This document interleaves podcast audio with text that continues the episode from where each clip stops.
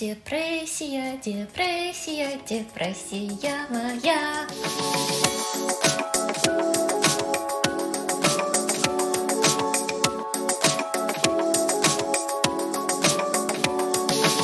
Окей.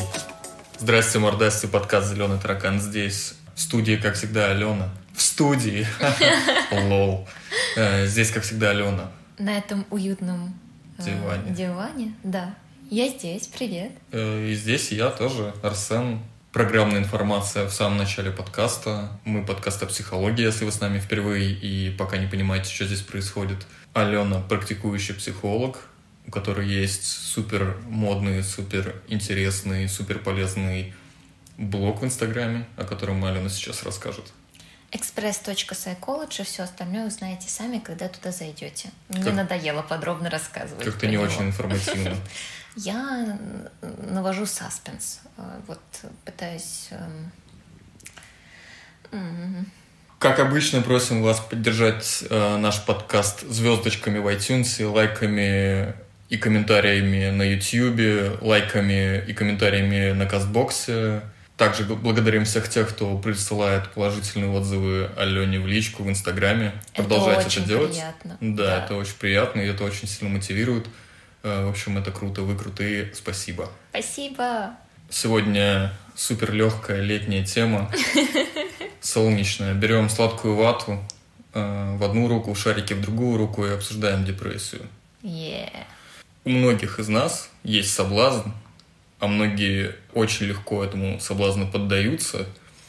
Так вот, есть соблазн э, любое свое плохое настроение, затянувшееся, а даже не затянувшееся, и любую свою грустинку э, называть депрессией. Так вот, в чем существенное отличие между вот этой самой э, грустинкой и просто плохим настроением и депрессией? Или, может быть, правы те, кто говорит о том, что депрессии не существует, это все просто плохое настроение, и надо просто поднять жопу и что-нибудь сделать. Веселое. Да. Да не грусти ты. Да-да-да, если тебе грустно, просто не грусти. Да, да, да. От создателей, э, если хочешь поменяться, просто поменяйся. Да, Просто будь богатым, если ты бедный. Да. Просто будь высоким, если ты низкий. Просто не грусти, если тебе грустно. Да. А, ну, есть конкретная болезнь, э, депрессивное расстройство, это расстройство настроения, и у него есть различные братья и сестрички в виде других видов конкретных там депрессивных психозов, послеродовой депрессии и там еще списка из э, длинного списка из э, схожих расстройств. И это болезни. Это доказано, что это болезни, что это А какая у нее клиническая картина? Секундочку, я закончу свою мысль и скажу про клиническую картину. То есть, соответственно, есть вот эта болезнь, доказано, что это болезнь, у нее есть э, и э, такие ментальные симптомы, и физические симптомы, у нее есть начало, развитие, конец, она лечится, это болезнь. А, Те, кто говорит, что это там что это какая-то фигня и этого не существует, ну, скорее там демонстрирует какую-то свою недостаточную просвещенность. Такие А, в этом депрессии вопросе. диссиденты, как есть спид-диссиденты, Да, ковид-диссиденты, есть депрессии-диссиденты. Это, кстати, очень интересно, если учесть, да, что ну, там сейчас э, э, пандемия ковида в целом мире, как мы понимаем, можно же сказать, что пандемия ВИЧ? Ну, в смысле, что это очень распространенная Я уверен, что да, но, возможно, я думаю, что у ВИЧ точно пандемия. То есть пандемия это же, когда на всех континентах есть случаи заболевания, а определенный ВИЧ есть ну, как бы вообще везде.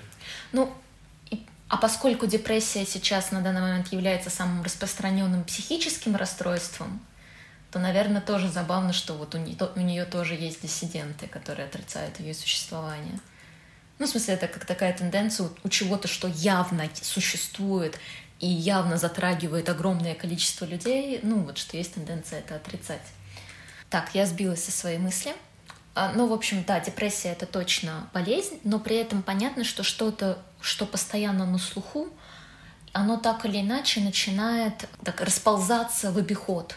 И действительно мы начинаем использовать слово депрессия, слово депрессивность по отношению к разным схожим состояниям. И в этом нет самом по себе ничего плохого.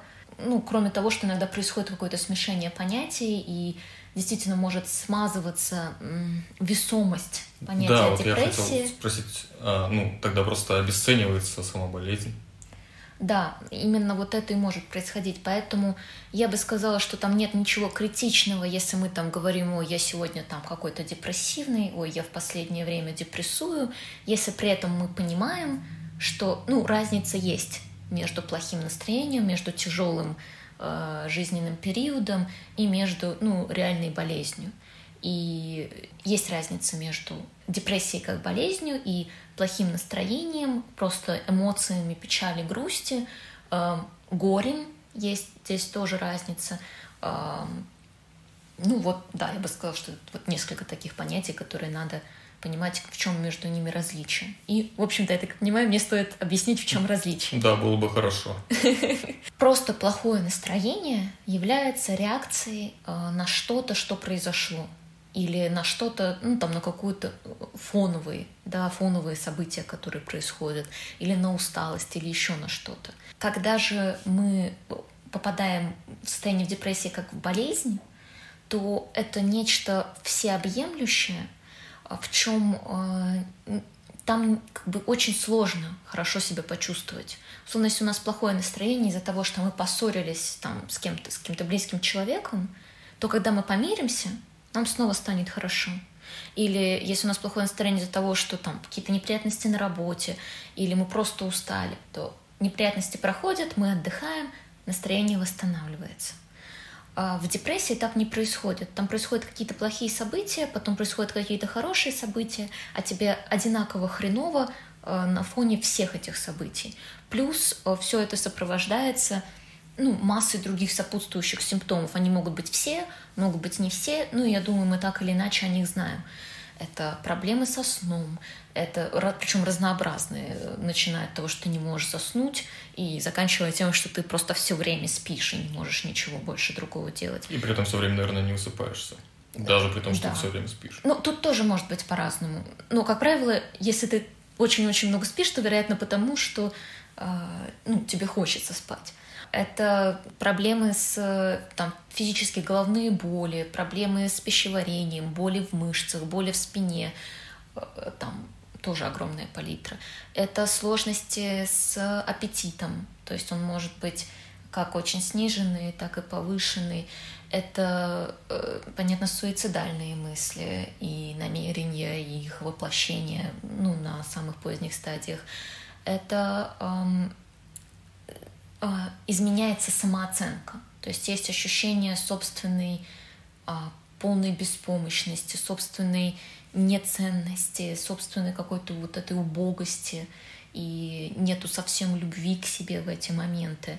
А, в этом, кстати, главное отличие депрессии от горя. То есть когда происходит горе, нам может быть очень плохо, могут быть очень похожие симптомы на депрессию, но у нас не меняется представление о себе в эти моменты. То есть на фоне горя может наступить депрессия, и тогда тоже могут произойти изменения. Но вот там горе от депрессии, там горе в его таком здоровом состоянии отличается тем, что мы не, перес... не начинаем о себе как-то по-другому э, думать. Есть мы, и есть эта боль, и да, мы вместе, но это не так, что боль ну, нас просто съедает и меняет нас. Это я отвлеклась. А что еще происходит во время депрессии? Очень э, сильно снижается работоспособность, меняется мышление, сложно сосредотачиваться, там снижается креативность, реально тяжело работать. То есть в определенных стадиях просто невозможно. Э, очень сильно повышается утомляемость. Естественно, изменяется настроение, да, самое важное. Подавленность, печаль, частые слезы или наоборот раздражительность, э, такая конфликтность, снижается терпение, снижается толерантность, э, тяжело становится устанавливать близкие связи, начинаются конфликты э, с близкими людьми, нет возможности, ну вот как-то контакт, да, эту близость выдерживать. Еще один важный момент, то, что перестает приносить удовольствие то, что приносило удовольствие раньше – то есть вам уже нехорошо там от всех тех увлечений, хобби, которые у вас есть. А, понятно, что люди продолжают что-то делать, но скорее что-то, что заглушает это состояние, является там каким-то фоном. То есть даже употребление там, того же алкоголя, наркотиков, разнообразных э, там, зависимости хорошо развиваются на фоне депрессии, или депрессия хорошо развивается на фоне зависимости, тоже это такие взаимосвязанные вещи. Кстати, да, еще один интересный момент про депрессию, то, что она очень часто идет э, таким прицепом ко многим другим э, психическим расстройствам. То есть изначально может быть одна история, там, не знаю, обсессивно-компульсивное расстройство, и к нему довеском идет депрессия, потому что, ну, По она становится... Один да, потому что она становится следствием э, тех, э, ну, вот, сложностей, которые возникают в ходе самого факта наличия у человека какого-то другого психического расстройства. А, ну и мне кажется, ничего я не забыла, да. Ну даже если забыла, то основное, наверное... Ну, основное ты точно рассказала, это был внушающий список. Да, да. И э, важный момент, не обязательно, что все это должно... Точнее. Да, не обязательно, что все это должно присутствовать у одного человека. Если есть все из этого, ну это, это очень тяжелый случай. А, как правило, диагностируется там нужно, чтобы было несколько основных признаков и там несколько дополнительных признаков. Это все ну, должен делать специалист, не мы сами. Но в целом, если вы там заметили у себя хотя бы несколько э, признаков из того, что я сказала, то это уже повод хотя бы обратиться к специалисту, пройти диагностику, потому что ну, там депрессия тоже является, может быть разной степени тяжести – разной степени выраженности. И там, условно, если у вас не самая тяжелая степень депрессии, это не значит, что не надо это полечить и там почувствовать себя лучше, чем оно есть. Пока далеко не ушли от вопроса диагностики, а есть какие-то способы у самого себя диагностировать? Ну, типа тесты какие-то? И помимо того, как это самого у себя диагностировать, как, собственно, специалисты, к чему прибегают специалисты для диагностики? Тесты, безусловно, есть. Сначала скажу про специалистов, потом про самостоятельно.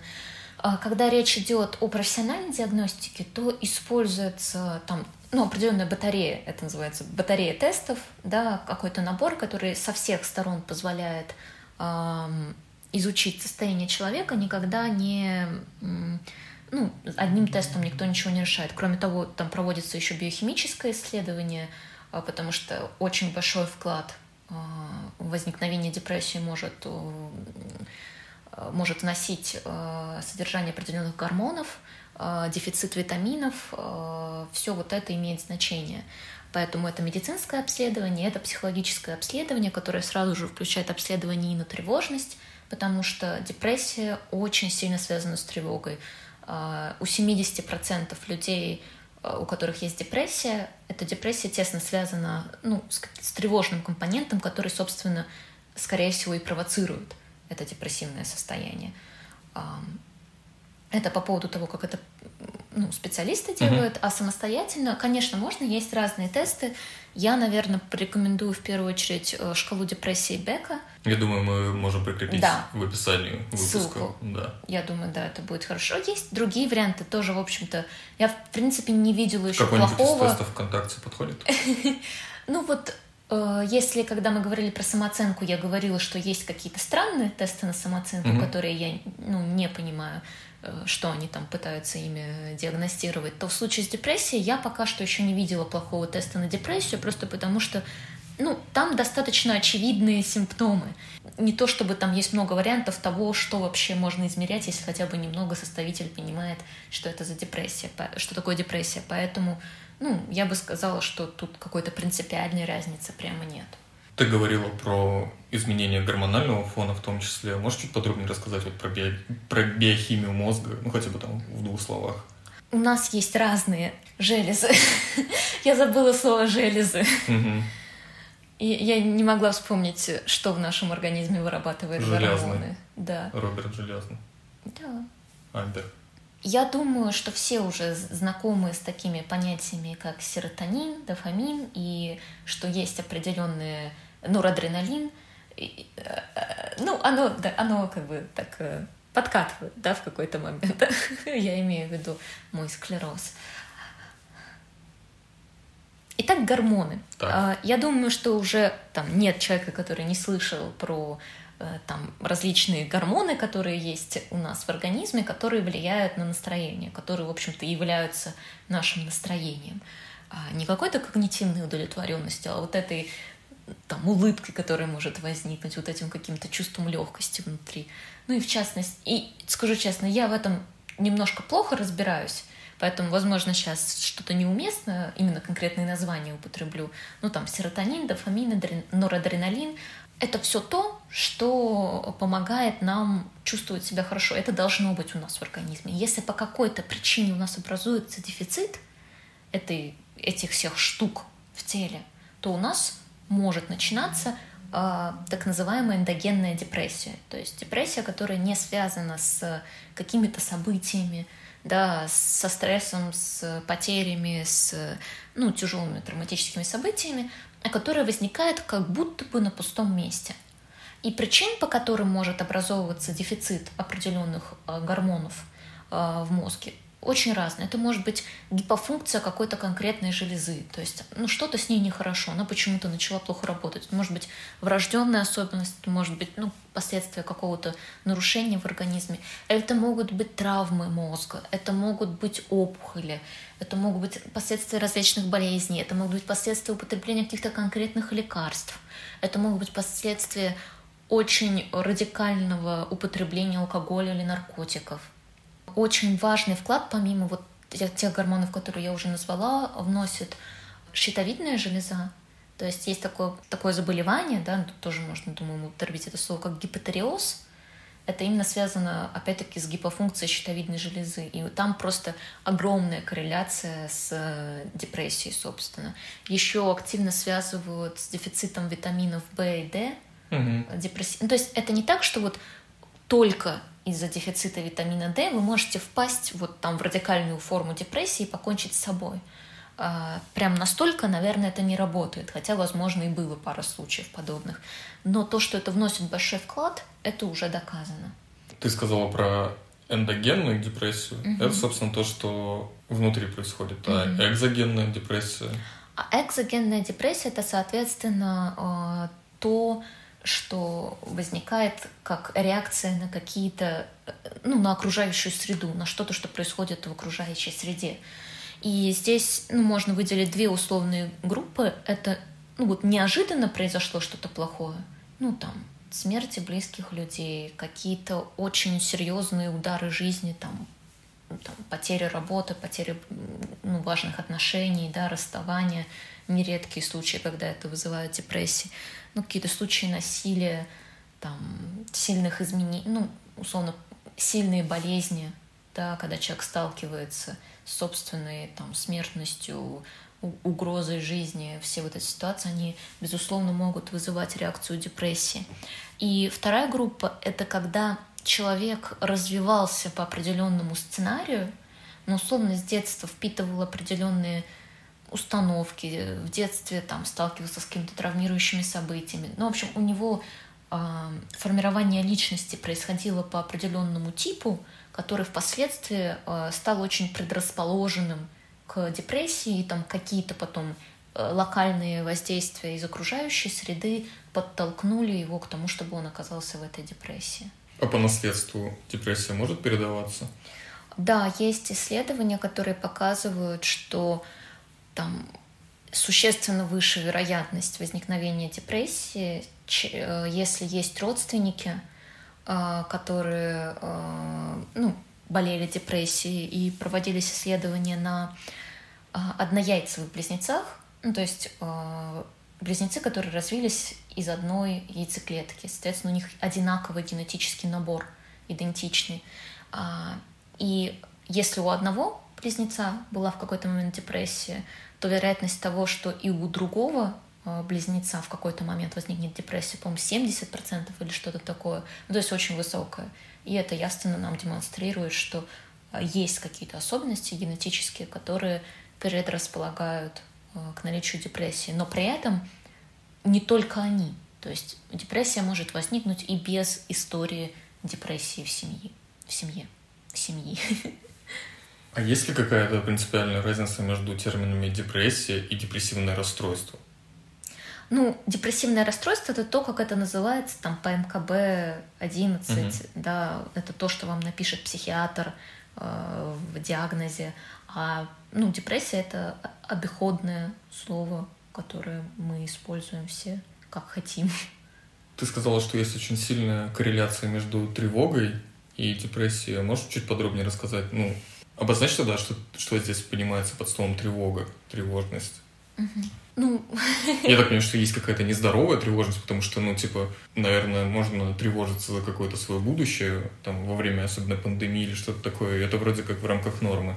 Ну, понятно, мы все в те или иные моменты испытываем тревогу, да, это нормально. Но если мы перестаем с ней справляться, если она занимает какую-то существенную часть нашей жизни, если она приносит мучение, а, то это очень изматывающее состояние, которое может влиять на отношения с окружающими, которое влияет, безусловно, на э, ну, эмоциональное состояние, на ощущение там, собственной компетентности в этом мире, на там, способность справляться с трудностями. Ну, то есть это все взаимосвязано.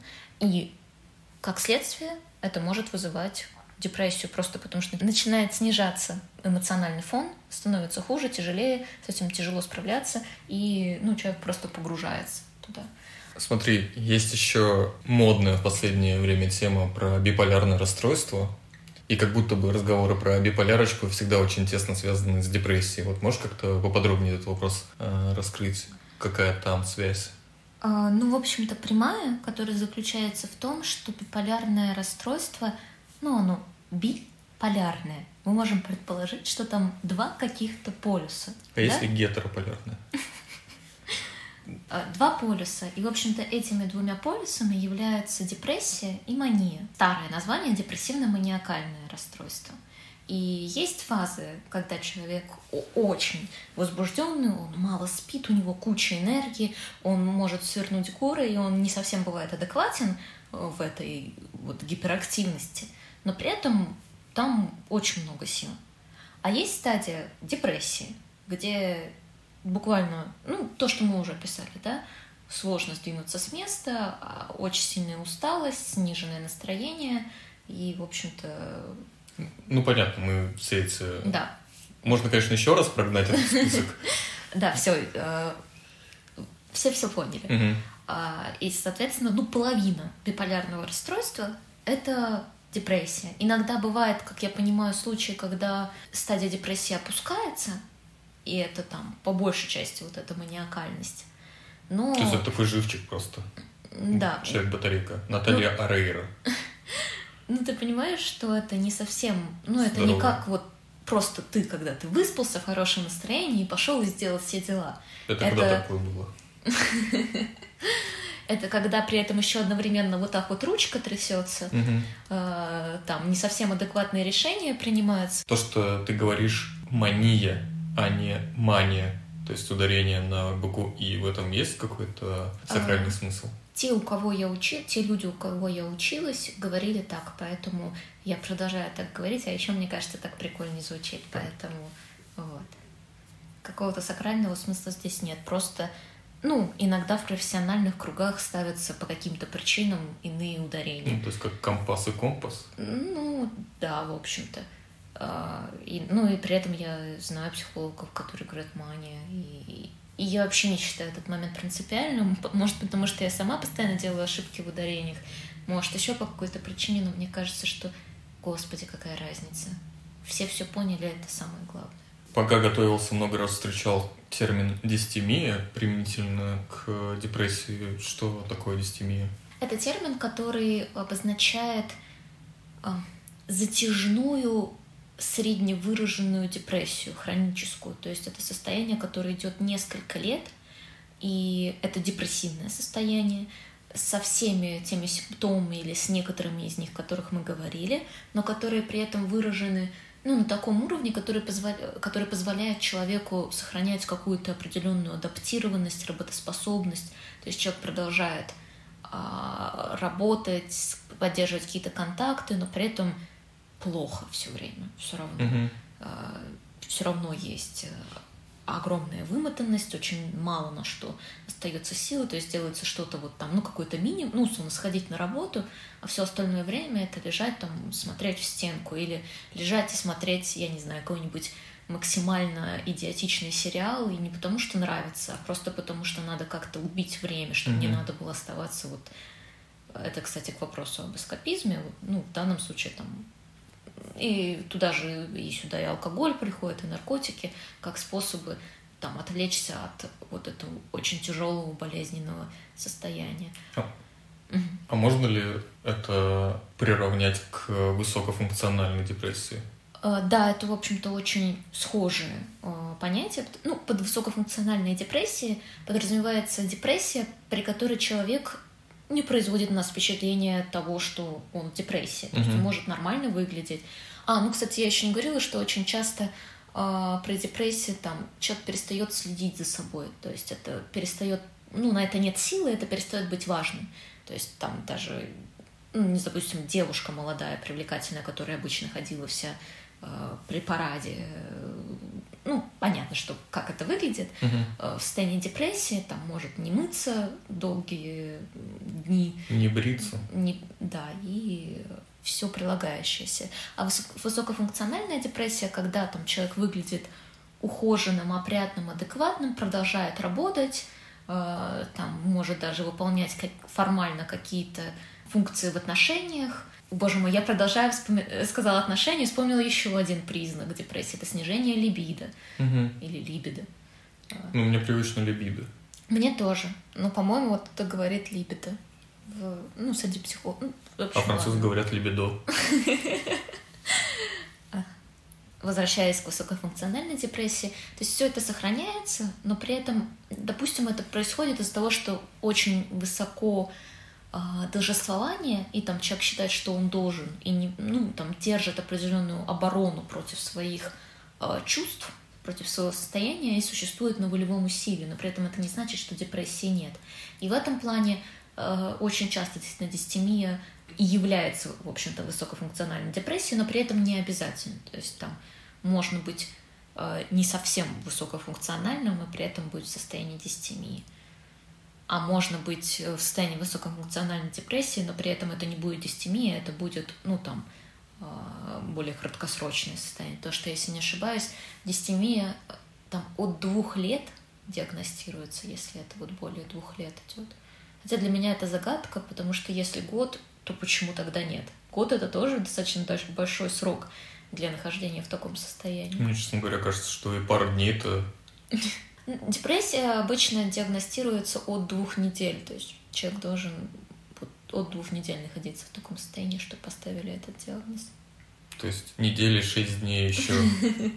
Ну вот это недостаточное основание. Это вот про формальности и бюрократизм, да.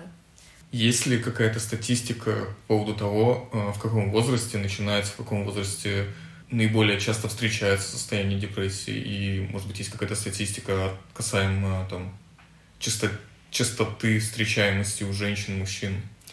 Да, это все достаточно активно исследуется, и в целом любая возрастная группа может быть затронута депрессией. То есть и у детей встречается, и там у подростков, и То у есть взрослых. в детском саду кто-то может сидеть в углу, ковырять, отковыривать краску от стены и быть как бы...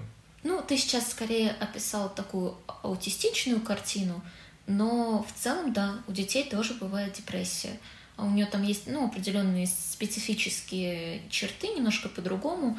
А, у них так она более наружу направлена, то есть больше связано с какими-то с плачем, с криками, с ну там проявлением активным своего недовольства внутреннего, но тем не менее а, это, есть, это встречается. Но в целом две группы возрастные, которые наиболее подвержены депрессии — это подростковый возраст, причем такой расширенно подростковый, то есть ну, начиная с подросткового возраста и заканчивая, ну, условно, лет до 25, то есть угу. вот такой период юности. Сейчас, поскольку у нас происходит удлинение детства в целом, то, в общем-то, в современном мире, ну, я думаю, смело можно называть там 20 чем-то еще, в общем-то, подростками такими старшими.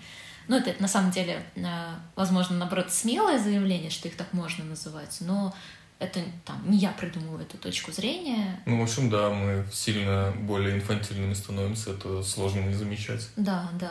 Взросление сильно растягивается. И, соответственно, 25-летний человек в 2020 году — это вообще не то же самое, что 25-летний человек в 1920 году. Это реально... Тот две... уже две войны пережил, воспитал внуков и уже В 20-м две войны? Здравствуйте. А чё нет? Ну, на самом деле... Там воевали каждый день.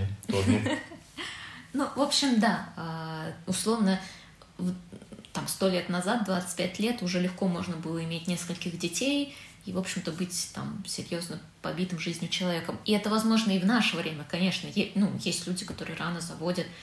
Я говорю рано, а, да, у меня уже в голове есть, что это рано, хотя, ну, это мое субъективное представление. Ну хорошо, в этом возрасте заводят семью, хотя чисто статистически понятно, что скорее уже там, ну, в районе 30, после 30 это происходит, ну, особенно там в крупных городах, в более цивилизованных странах и все такое.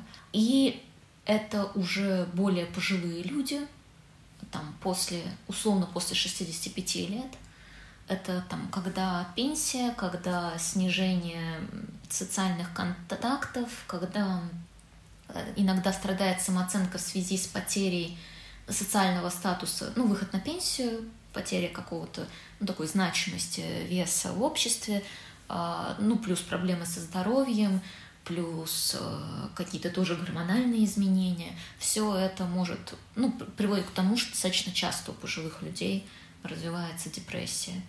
И кроме того, статистика показывает, что у женщин чаще Э, развивается депрессия, чем у мужчин.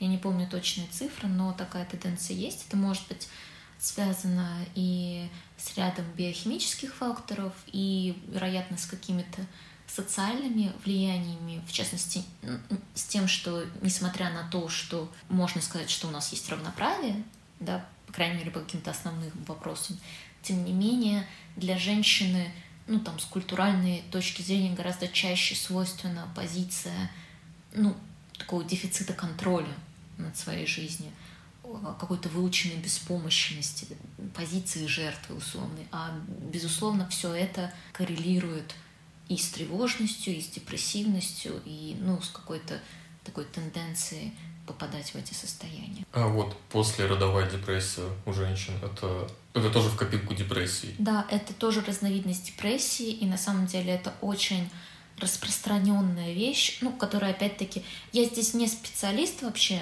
но если очень кратко, это тоже компиляция внутренних и социальных э, факторов. Ну, во-первых, это огромные изменения в жизни, это огромная ответственность, к которой очень легко отнестись не только положительно и там э, с единорогами и бабочками вокруг себя и там с переполняющим счастьем. Это очень часто бывает так, конечно же, но и очень часто это бывает по-другому. И это нормально, это не делает женщину плохой матерью, это не делает ее плохим человеком или еще вообще кем-то. Это абсолютно нормальное, естественно, переживание, и поэтому очень важно не, там, не молчать об этом, не пытаться это скрыть, не пытаться там как-то самостоятельно с этим справиться, а обращаться за помощью, потому что это состояние может очень сильно затягиваться. Это и может... привести к фатальным последствиям. Ну, на самом деле, Например, да. выход из окна. В том числе. И это сказывается э, на отношениях с ребенком. То есть, ну, ребенок чувствует, что его мама в депрессии. И это сказывается на психическом развитии ребенка. И, и сейчас, я, может, сейчас повторюсь, я не помню, сказала ли я эту фразу, она была у меня в голове, что это может длиться годами. Ну, то есть это может не приходить само. И депрессия, депрессия в теории может пройти сама, но это скорее редкость. И депрессия может длиться очень долго. И, по-моему, я это не произнесла вслух, что, ну вот, послеродовая депрессия — это сочетание социальных факторов того, что, ну, это большое изменение, которое не всегда удается там самостоятельно уложить как-то в своей голове и спокойно прожить. Плюс это очень сильные гормональные изменения. Ну, я думаю, не надо объяснять, что, да, беременность, ну, это э, какое-то новое существо внутри организма, весь организм перестраивается, и это нормально, что происходят гормональные сбои и во время беременности, и после родов. В общем, вывод, что очень важно обращаться за помощью, позволять себе это, и потому что это, в общем-то, достаточно легко лечится. Да, кстати, в целом по депрессии очень хорошая статистика того, как она излечивается. Там чуть ли не лучшая статистика по всем э, ну, вот, психиатрическим состояниям. Это реально лечится. Есть масса способов, как, ну, и сочетание медикаментов и психотерапии. И, в общем-то, ну, как бы, если можно вылечиться, то почему нет? История про сезонность депрессии — это, ну, это реальность, это не миф, что действительно там э, весной, там, осенью обострение психических заболеваний, в том числе и депрессии. Это просто отдельный вид депрессивного расстройства, сезонное депрессивное расстройство, которое, у которого э, вот, особенность его течения в том, что оно обостряется э, в, можно так сказать, темное время года. Ну да, ну типа это же сильно влияет на выработку каких-то там гормонов, да. что чем меньше солнца, ну то есть это, во-первых, и витамин D, насколько я понимаю, угу. наличие солнца, но как при этом да. чем меньше света в течение дня в целом, угу. тем ну, по-другому вырабатываются гормоны, насколько mm-hmm. я это знаю. Да, да, как, ну, именно так, в общем-то, на этом все и завязано. И да, это отдельный вот, вид депрессии, который, который действительно есть такая тенденция. Но при этом это не значит, что у всех остальных видов депрессии тоже есть сезонная зависимость. Некоторые с этим ну, вообще не связаны. Ты сказала про то, что депрессия хорошо лечится. Расскажи тогда подробнее, как, как вообще лечить депрессию, в каких случаях и возможно ли вообще, допустим, госпитализация при депрессии? Ну, в целом, депрессия лечится там разными методами, много чего может применяться, но в общем смысле это две группы. Это медикаментозное лечение и это психотерапия. И при любом виде депрессии необходимо сочетание этих методов, но при этом в зависимости от вида депрессии э, там преобладает один или другой вид. Ну, то есть, условно, если это эндогенная депрессия, если это связано с гормонами, их изменением, какими-то болезнями, э, ну, физическими, которые в первую очередь провоцируют это состояние, то это в первую очередь медикаменты. Ну, понятно, дело в теле, лечим тело.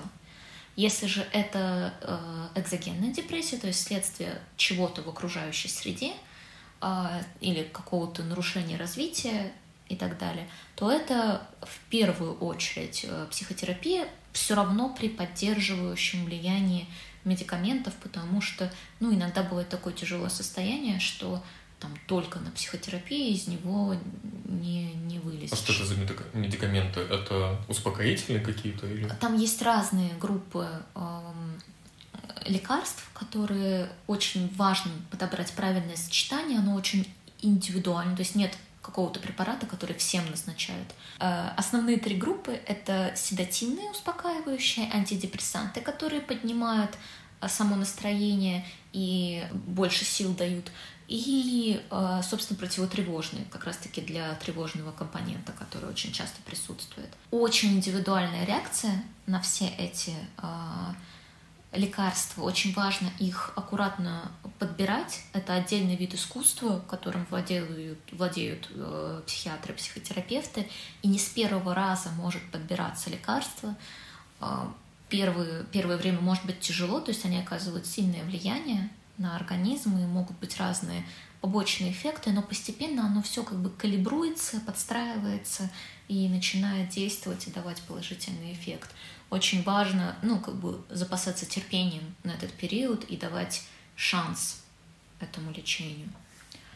А, а про госпитализацию, э, да, конечно, как, если это тяжелая форма депрессии, если есть риск самоповреждений, суицида, то важно э, не оставлять человека без присмотра, э, госпитализировать, да, забирать действительно. Но, конечно, это далеко не всегда происходит. Там в большинстве случаев можно лечить депрессию, ну, не прибегая к больницам, психбольницам угу. в данной ситуации. Просто на дому. К лечению депрессии имеет какое-то отношение именно психологи? Или должны этим заниматься психотерапевты, как врачи? Это тот случай, где наилучшим выходом является совместное ведение пациента группы специалистов. То есть это, допустим, и врач-психиатр, который отвечает за подбор лекарств и ну, ведение в этом вопросе, и это там либо психотерапевт, либо психолог, который отвечает за а, ну, в общем-то, разговорную терапию, да, за работу с этой стороны, и там это могут быть, ну, например, просто врачи, эндокринологи, неврологи, которые работают с каким-то вот физиологическим компонентом, ну, с теми же гормональными сложностями и так далее. И, ну, условно, это могут быть специалисты по той же арт-терапии, по другим видам отвлеченным терапии, там, двигательной терапии, еще чего-то. А, как правило, вот такие а, я забыла специальное слово, кажется, бригадные, бригадные под... Ну, в общем, сочетание разных специалистов в этом вопросе оказывает наиболее эффективный результат.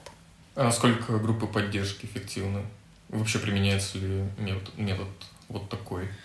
А, нет такого, что он прям наиболее эффективен, как в работе, например, с теми же зависимостями.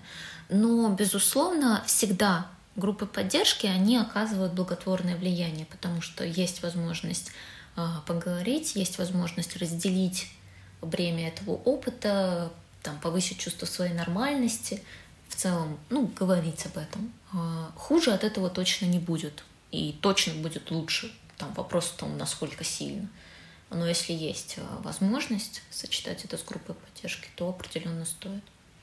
Я еще читал про то, что применяется электрошоковая терапия в каких-то случаях. Это действительно так? Это актуальная информация? То есть... Да. Э, надо понимать, что это не то, как мы привыкли это видеть э, в фильмах, когда несчастного больного привязывают к железной койке, э, представляют ему какие-то примочки к голове, после этого он бьется в конвульсиях, и у него идет пена из ну, Вот я именно это себе и представлял.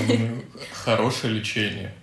С тех пор, э, когда это происходило вот так, все сильно поменялось. Сейчас это делают под анестезией, это определенное воздействие электричеством на определенные зоны э, головного мозга. И это делается, ну, как бы в случаях, когда другие методы не помогают, но при этом исследования показывают, что эффективность этого метода гораздо выше, чем на самом деле тех же антидепрессантов. Мне тоже, честно скажу, у меня в голове есть этот образ, и мне немножко страшновато от вот, э, слов электрошоковая терапия, но из того, что я об этом знаю, из того, что я читала, это, в общем-то, ну, просто вид лечения. Ну, на самом деле, есть же, там, лечат определенные там мышечные проблемы, э, ну, электричеством, слабыми разрядами.